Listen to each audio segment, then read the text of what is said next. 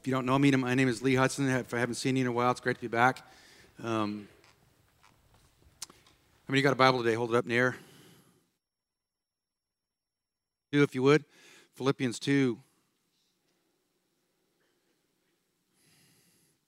I got, uh, I have kind of a grudge against my buddy Greg McCormick because uh, he got to teach the verse right before this passage, which is one of my favorites. Work out your salvation with fear and trembling, for it's God who works in you both to will and to do to his good pleasure. Thank you, Greg. We're going to look at the passage right after that. Um, anybody that's close to me knows that the Hudson family is a football family, especially the women in my family. Monday nights at my house, growing up during the fall, uh, if the Steelers were playing or the Broncos were playing, my mom was in the middle of the floor acting a fool. My mother in law, super fan, New York Giants. It has not been fun to be around her this fall. My darling wife, some of you know her. She's five foot four, and she's a Cowboys fan. Yeah. I tread lightly when the Cowboys lose, and they do lose. I watched my little wife shut down a Pop Warner football game from, from the opposite side of the field from the announcer's booth because they didn't start the clock on time. And I wear military grade earplugs sitting next to her. I'm not lying. I love it. It's so much fun to be with her at football games. My boys' team lost in the first round of the playoffs last weekend. It was a heartbreaker. Three points, uh, just a couple plays, and they would have advanced. It was amazing. Great, great deal. Now, football's over for us, and so so I've been I've been I've started to attend high school uh, girls volleyball games. I, the first time I ever went to one of these games was last year. It's incredible. I absolutely love it, and uh, I have no idea what's going on. Uh, but I know this: I mean, some of those girls are intense. They are dangerous. They'll kill people. Uh, the serves, I don't know how they do it. I've been counting steps and trying to figure out. It's like ninjas doing ballet. It's crazy. And uh, yeah, I don't know the rules, but I, you know I'm competitive and I love good competition, and so I'm standing up and screaming, "You got to be kidding me!" And then I go, "What was that call? Oh, we're wrong. Sorry, ref." Athletic teams, especially especially high school athletics, is so awesome because because high schoolers are so emotional about everything anyway, and and it's so awesome. Uh, even college sports athletics, the Apostle Paul refers to that a lot uh, in his letters because there's such a great example, um, an illustration of spiritual depth in relationships. In fact, watching the level of emotion and vulnerability and generosity and sacrifice, patience, pain, commitment, selfishness, working through conflict, it's unbelievable to watch. And it comes down sometimes to one split second at the end of months of training and a whole championship is on the line. And there's an aspect of all of that that by nature is very, very, very spiritual. Teams that are successful tap into the spiritual dimension of relationships, or they don't win. It's amazing to watch. Every player must commit all of her weight to the team. He has to lift the weight. She has to throw the medicine ball. He has to do the stretches. She has to do the jump drills. Each player must pull the best out of each other. They've got to stay up when it's hard. It draws the best and worst out of people. I believe that's why Paul used those athletic analogies often. There's one of them in here. It's a visual picture of what real love can be.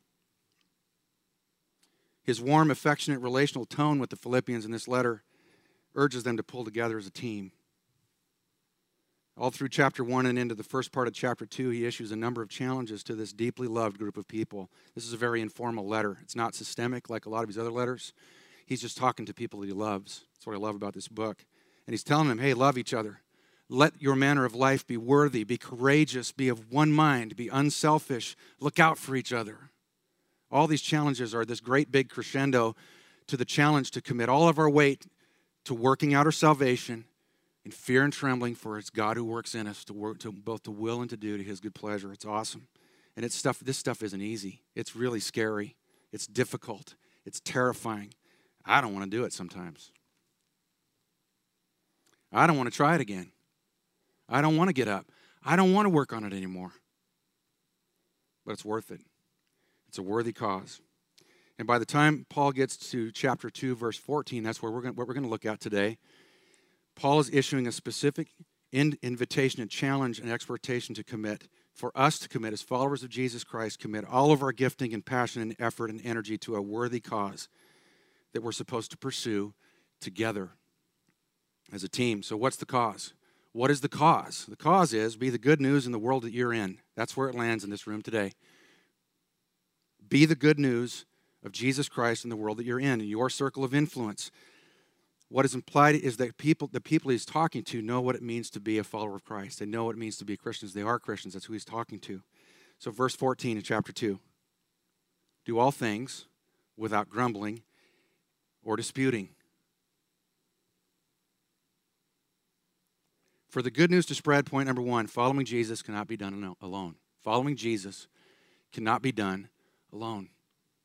It cannot be done alone. I'm going to say it again. It cannot be done. Can't do it.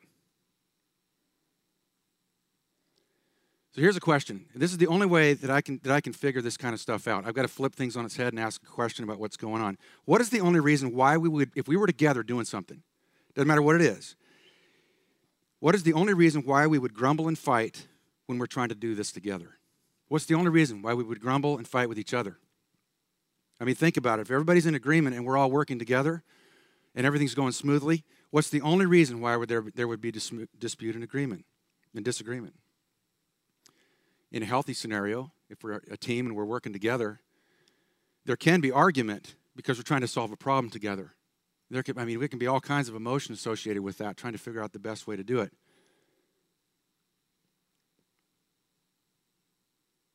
The argument is about how to do the, use the best resources that are in front of us to do the task at hand. But there's no harm taking place. That's teamwork. But Paul is talking about grumbling and disputing that's all about character assassination.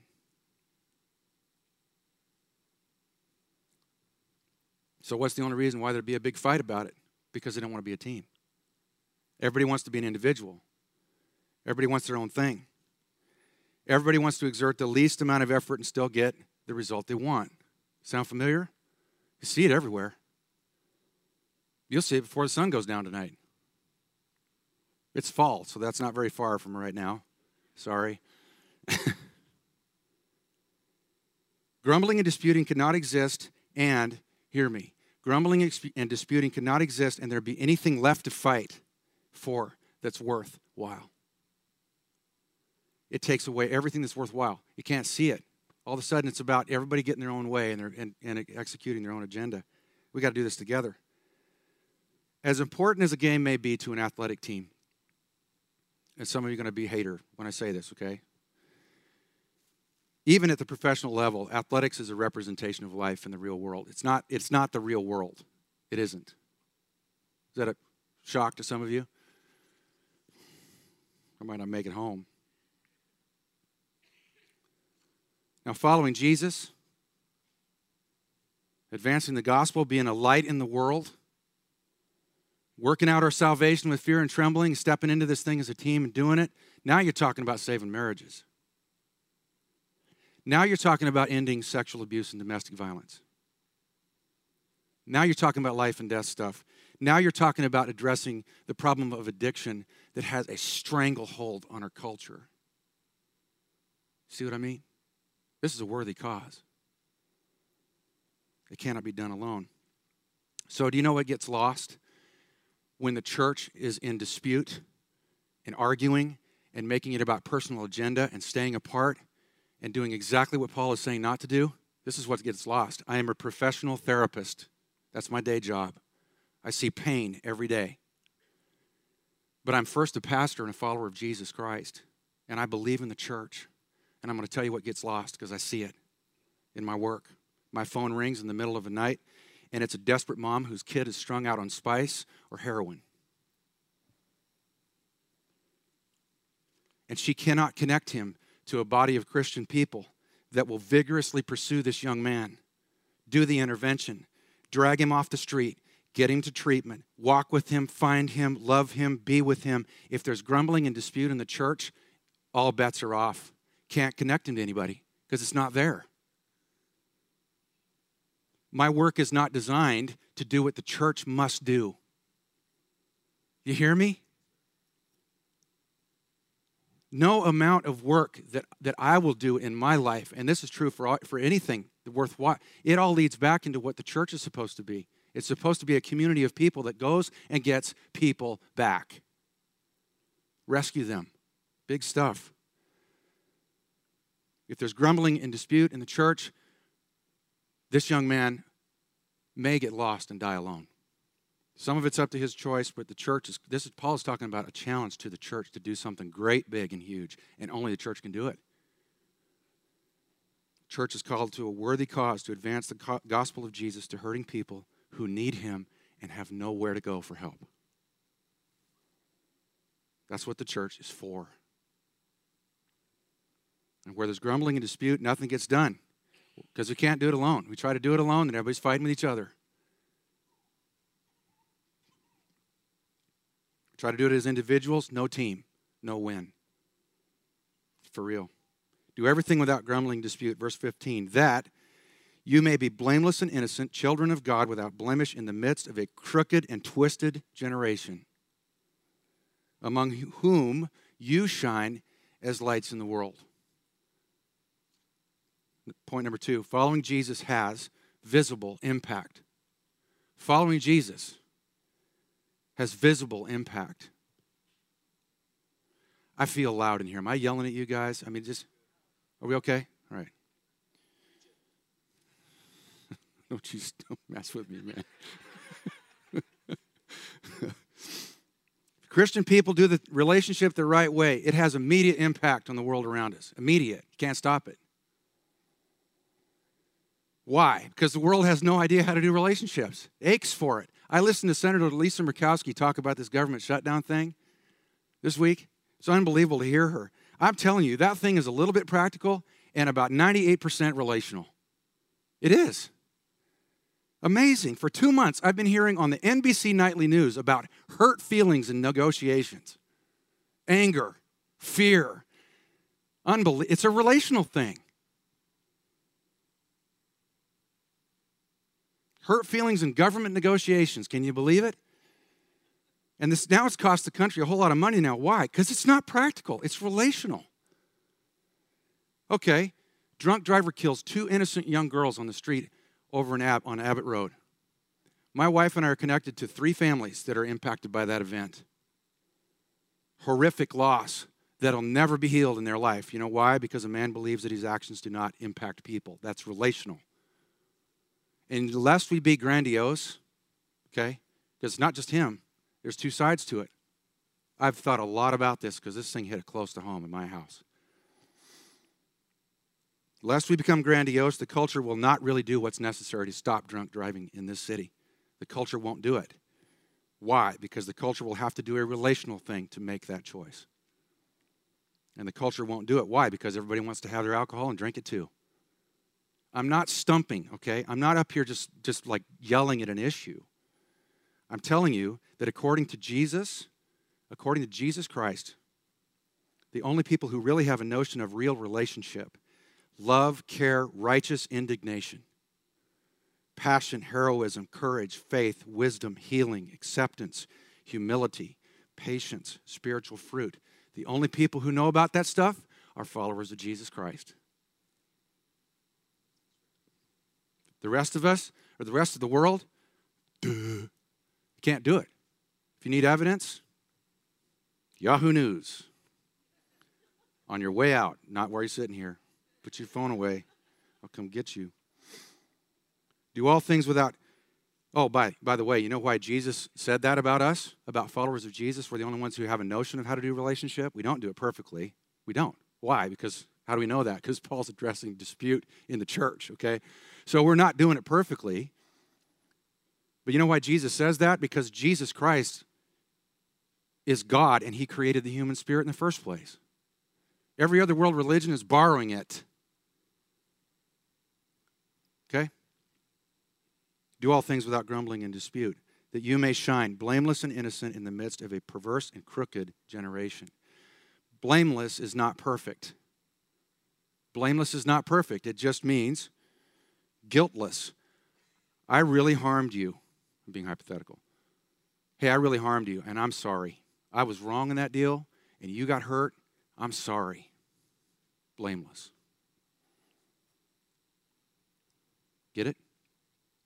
Innocence is not perfect. Innocence has nothing to do with perfection, not the way it's being used here. Innocence means childlike, it means transparent, it means sincere, it means no deception, it means no layers, it means it means open like a window or clear like a window. A friend of mine told me about sincerity once, and uh, this is folklore, so if you go look it up, you, some people will say this, but the, the root word for sincere refers to pottery uh, that was made way back, and I think it comes from a Greek word. But sincere, what they would do is they would they would fill the, the flaws in an earthen vessel with wax and then coat it with ceramic paint or something like that. And the only way you could tell that the that the vessel had cracks in it was to hold it up to the light to see if they were there. And so the word sincere, some folks believe, means no wax. Like you're seen for who you are, which means if there's cracks, they're there. I'm out in the open. I'm not perfect. I don't have all the answers. I need your help. Tell me what the back of my head looks like. I missed a spot when I cut my hair. Whatever, okay? Sincere. Okay? The world needs it. Why? Because the world doesn't have the first clue how to live that way. It doesn't. God, the creator of the universe, made us for it, though. When the world sees genuine spiritual transformation and authenticity, it cannot run away from it. It doesn't. It chases it. It's a light show. It's beautiful. It's attractive. It's irresistible. You can see that all the time, too. Following Jesus has visible impact in a broken and perverse generation. Have you seen this new show out called Preachers of LA? Some of you have. I got two things to say about that. If you haven't seen it, it's not going to change your life if you go watch this thing, okay? But but it's I, two things to say about it. First of all, it's about these guys that drive these. I mean, they drive unbelievable cars and live in these great big houses, and they're and they're pastors at these churches uh, down in Los Angeles. And I don't know much about it, but I've watched a couple of episodes, and I'm just like, I get back up from my TV, I'm like, somebody's going to get struck by lightning. Like, whoa. Because there's some stuff on there. But here's the thing because uh, I connect that to this whole understanding of how the world sees us as followers of Jesus Christ. The reason why the show is going to work is because that's exactly the perception that everybody has of what being a Christian is. It's totally backwards, completely. And here's the truth. And this is the other thing I'd say about it, because it's just an illustration. This is the truth about a genuine follower of Jesus Christ, okay? I'm going to put this on the screen, and don't try to write that down. Just so you can read along with me, okay? Genuine followers of Jesus do not draw attention to themselves in a grandiose way, so as to coerce through the power of suggestion, persuasion, or power. That was not Jesus' model. That is not Jesus' model. As the result of, a, of spiritually transformative work in the life of a Christ follower, people will be drawn to the light of Jesus.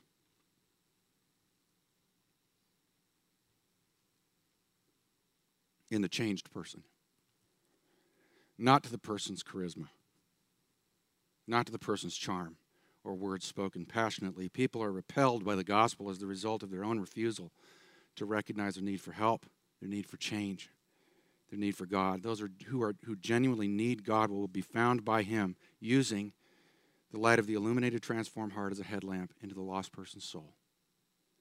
Once illuminated, the heart inclined to surrender will not resist the love of Christ which saves completely. I'm telling you, if you're changed by the Spirit of God, connected to other followers of Christ, and doing the work of just being available to what comes next, and spreading the gospel of Christ, the change is irresistible to a hurting soul that knows how to ask for help. Following Jesus has visible impact because it is Jesus doing the work, not us some 15 years ago, I, I, just, I mean, I had read the passage, I don't know how many times, I, read, I think it's Matthew 9, where Jesus is standing over Jerusalem. Thanks, Nate. You can pull that slide down. Um, Jesus is standing over Jerusalem and he's weeping because they're harassed like sheep without a shepherd, and he's lamenting because there's no workers to go get him. And he's asking, Where's all the workers? I mean, where are all the people who are going to spread the gospel? Who's going to do all this? There's so many hurting people, and because a lot of us in this room struggle with workaholism, we associate Jesus' lamentation with, with a challenge or the necessity to kill ourselves trying to do God's work. It's not what he's asking for. How do I know that? Because you flip the page to the next chapter, and it's Jesus saying, Come to me, all you are weary and heavy laden, and I will give you rest. Take my yoke upon you and learn from me, for I'm gentle and lowly in heart, and you will find rest for your souls. For my yoke is easy and my burden is light. How does that work? Not calling us to just work harder, he's calling us to be something.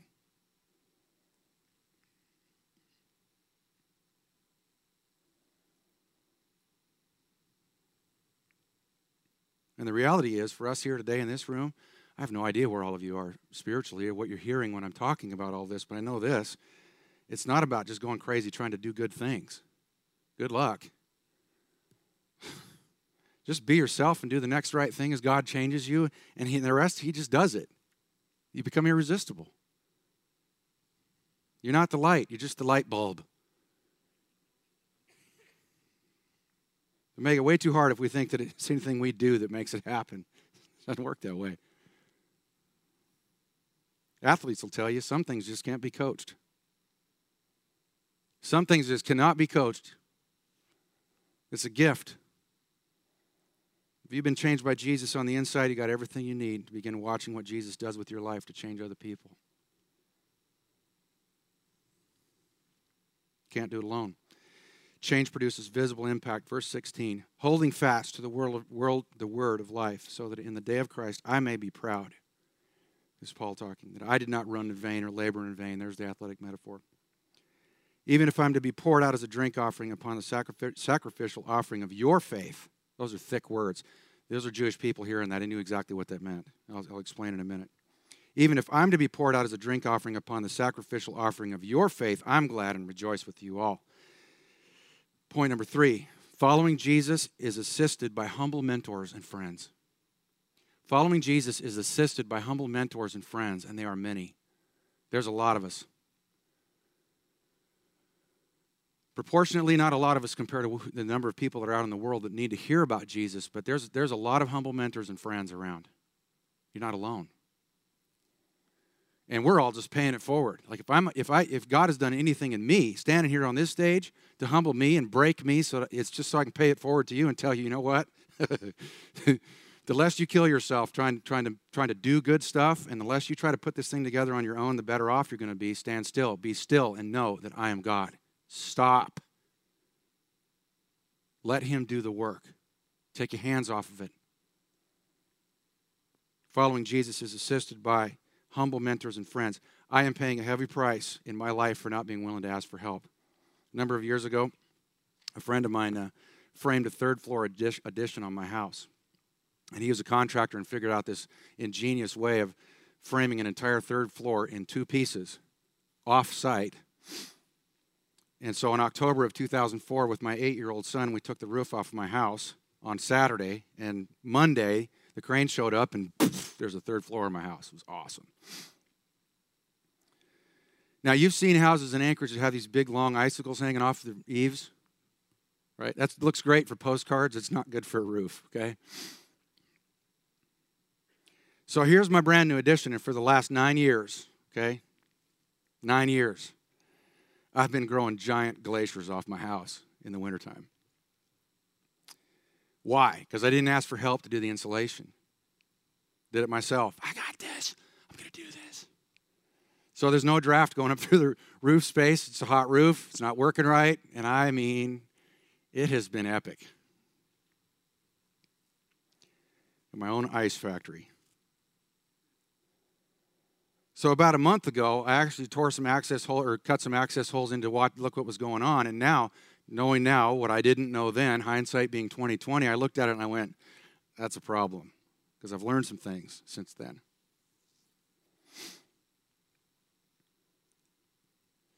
So I called a, called a contractor. I, I, I just got on the internet and found a reputable company. And a young man showed up, been in the family business his whole life. And uh, he stuck his flashlight in one of these access holes, and he goes, "Dude, this is complicated."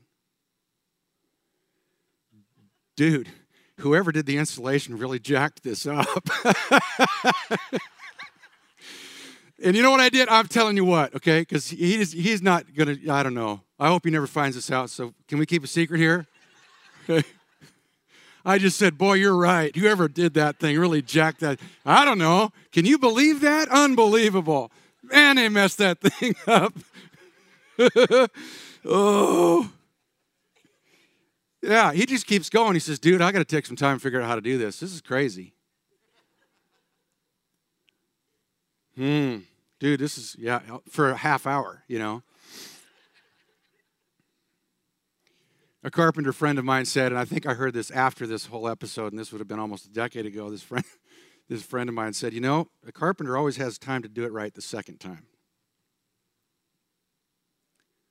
Yeah. Got to ask for help. Didn't ask for help, pay for it. The Apostle Paul is a blueprint for a humble mentor and friend. He really is. There's been many since, but we don't realize, you know, if you if you look at 1 Corinthians chapter 2 and look at what Paul went through, five times I received at the hands of the Jews 40 lashes last one. Five times he took 39 lashes at the hands of the Jews for being a minister of the gospel of Christ. Five times.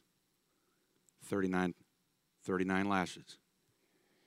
Three times I was beaten with rods. Once I was stoned. I mean, imagine that. We just go out in the courtyard and people throwing rocks at you. That kid beamed me once with a rock about that big in the head, and it was life changing. Like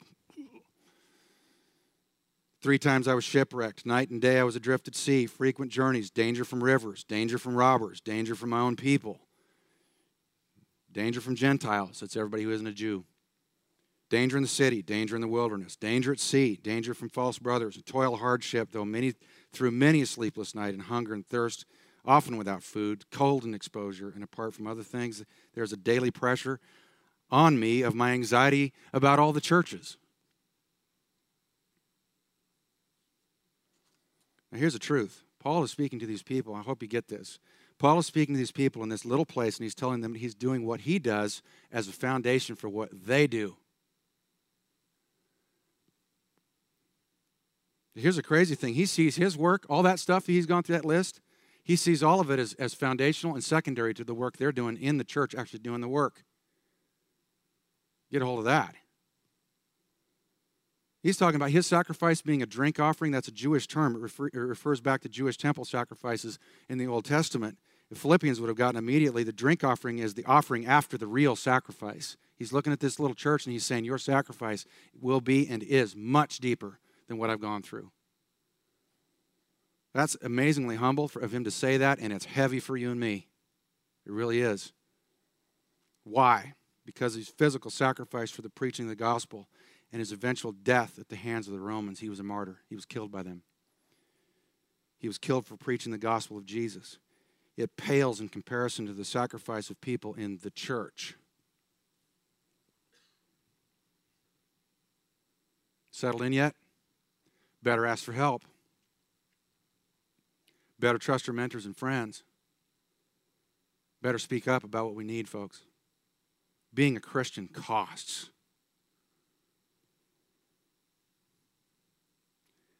Why? Because there's a whole lot of people out there that who in denial will not believe that they are worth loving.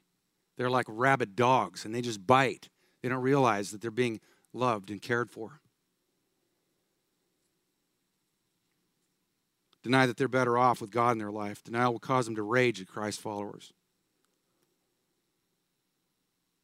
Rage when they're being loved. Kill the hope that life can be any different.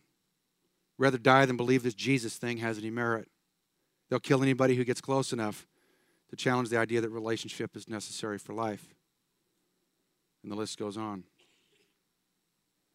And that's just the people who say, I absolutely am not a follower of Jesus Christ. There's lots of people who name the name of Christ, and they're wolves too. And they scare me worse. I can deal with the guys flipping me off to my face. I know where he's at. You follow me? Yeah, we all. We all met those people flip you off behind your back. I love you with the love of the Lord. Okay. I'm not going to go any farther, okay? we pay a heavy price for being a Christ follower in our own home, in our workplaces, in our churches, in our closest relationships, in our family. Why? Because, because we're mean people and because we're bad people? No. Because, now listen to me, if you don't write anything else down, this, this, this one right here, I don't know where I got this, but this thing has been a pivotal truth in my life. There is no more powerful. Hang on. There is no more powerful force in the universe except for love than refusal. There is no more powerful force in the universe except for love than refusal. There is no more powerful force in the universe except for love than refusal. Refusal, refusal is what got Adam and Eve kicked out of the garden.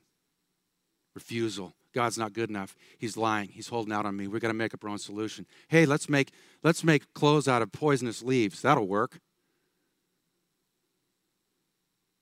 You're not enough, God. You're lying to me, God. There's no way this thing can be true. I got to work harder at this because you know what? If God doesn't come through, what am I going to do? I'm scared. Refusal, refusal, refusal, refusal. And refusal kills Christians. You're going to die for it. Jesus said it. You're going to pay. I'm going to pay. I've paid dearly in my life for my commitment to Christ. I don't want to get beat up like Paul did. I don't. I don't want nothing to do. Ain't nobody got time for that. That just jumped out of me. I don't know.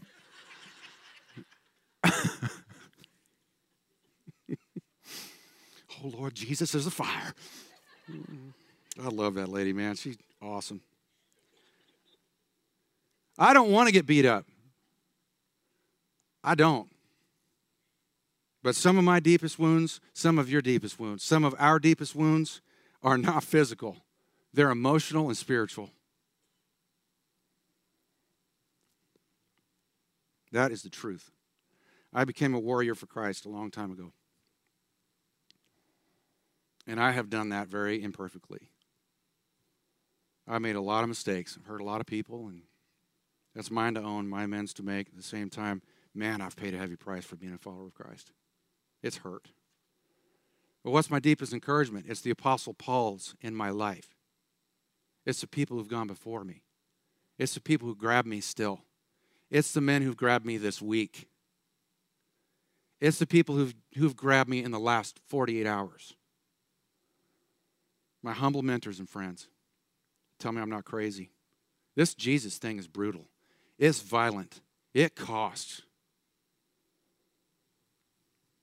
What do we, what do, we do? We call our friends.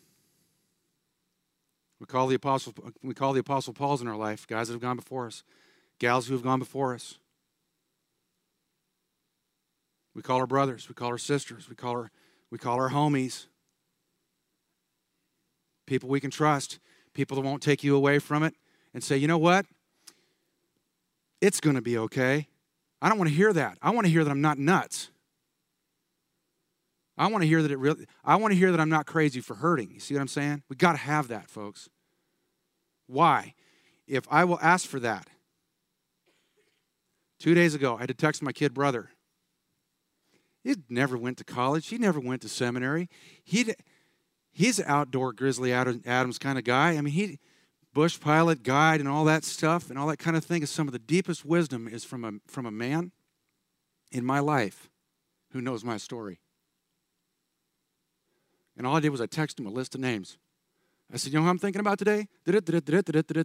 About, about 35 years, because it just on me. And he spoke into my life. He became a humble mentor and friend. To just say, Dude, I'm with you in that. Got to have it. Why? Because that was Thursday morning, and God has called me to be a warrior in the lives of people. And I, we've got to fight with a clear head.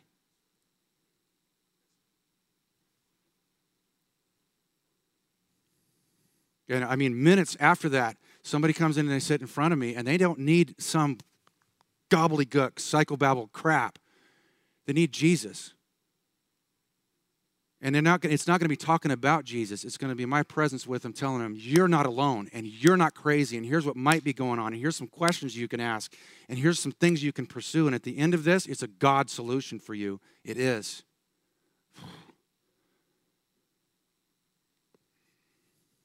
All of us get to do this. It's so worth it. So it's awesome. Sound familiar? I'm telling you, you show up and you tell the truth. You show up and tell the truth about what Jesus has done in your life. And I'm not even talking about overt stuff. You just let you just let God speak through you and you're going to start thinking differently as you follow Jesus Christ. You're going to get stomped. You will. And you and I need the apostle Paul to understand what it's like to get stomped. There's going to be days like this. You hang in there. I'm with you. I've got you. You hang on. Grab that. Grab my arm. I'll do this with you. Mm. Sign me up. We got to minister to each other's wounds, patch each other up, be a team. Come on, get out there. You can do it. Go. Come back when you get hurt again. I'm right here. Mm. We need humble mentors and friends. Can't follow Jesus alone. Following Jesus has visible impact. Have to have the assistance of humble mentors and friends. Verse 17. Likewise, you should be glad and rejoice with me. That's a little bit out of context the first time I saw that. After all of that warfare, you should be glad and rejoice with me. How does that work? Point number four no real lasting joy comes without a cost. No real lasting joy comes without a cost. The sum total of life on this earth comes with a measure of pain, intermittent joy. Spiritual warfare that rages all around us in this room is something we're, we're so accustomed to it, we're numb to it, folks. We are. I'm numb to it. I forget. It's a war. Let me tell you how it's a war.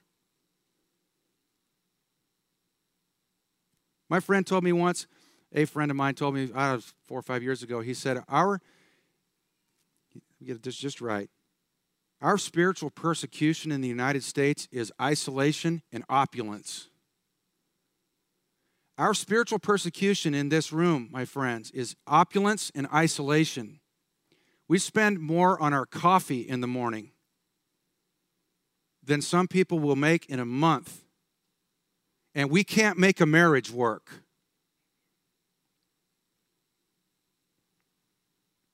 We fear traffic jams and having to stand in line in Best Buy for the latest version of the iPhone.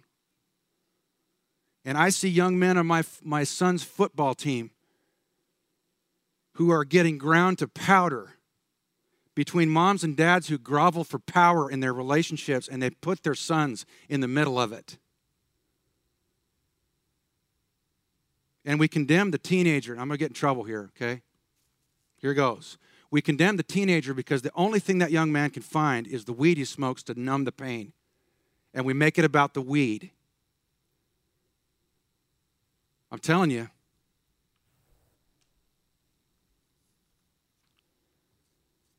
I am a parent. I watch so I watch parents do this and I fight the same temptation. Why? Because no temptation has seized us, but that which is common to man. And we need God to help us stand up underneath it, or we're toast. Why? Because even as, even as transformed followers of Jesus Christ, if God's done the real thing in you, you still have this flesh thing that's going on that wants to go back and do it the way you're familiar with because that worked for you to some measure, okay? So I've watched parents, and I am a parent, and it's the most difficult thing in the world for parents not to tell their kids what they should be and watch the child fight for enough air to dream and express their own feelings. And we wonder why children leave home and they either never look back or they stay so enmeshed that they never launch away from their, their families and do what God has meant for them to do.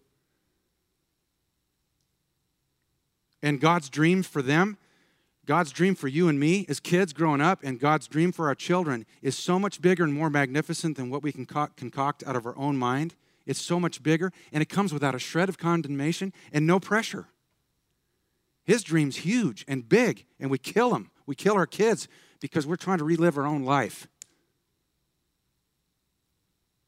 It's, this, is a, this is what spiritual warfare is. You're in it, I'm in it. And it's worth every battle won. Oh, man.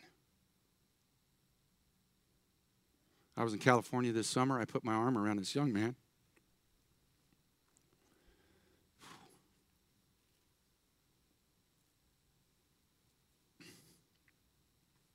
I'm going to be an old man and I'm going to see that kid's face. Some obscure place in California after a football game, and all that kid needed to hear was somebody telling me that, he, that they were proud of him. Wrecked me. I looked into that kid's face and I just said, I'm proud of you.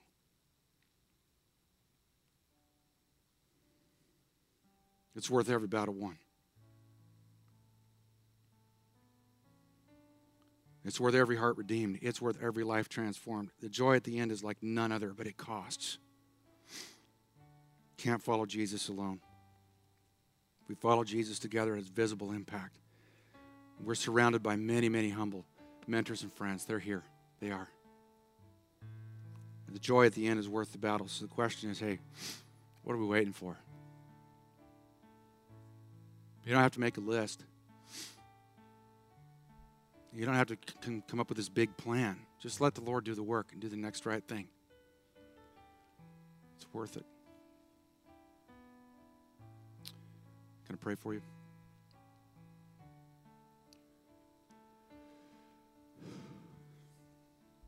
Lord, I don't know. I I have I have no idea where these where this goes. I just know that the work that you're doing in me is so the only thing I've got is it just feels like building an airplane while it's running down the runway, ready to take off. And uh, I know I'm not alone in that. And so, as always, I'm praying that that that your spirit makes sense of everything that's just come out of my mouth, so that it's acceptable to you and it's and it does its work. Because uh, ultimately, I'm just grateful for the work that you've done in my life. And I'm grateful for how you've set me free, and I want it uh, for the for everybody here and to the level that that can be true. And so um, I'm grateful for the power of your truth that sets us free. I'm grateful that it divides um, and clarifies and, uh, and it leads us into a place of deep purpose and cause and meaning. And uh, I thank you for it all in Jesus' name.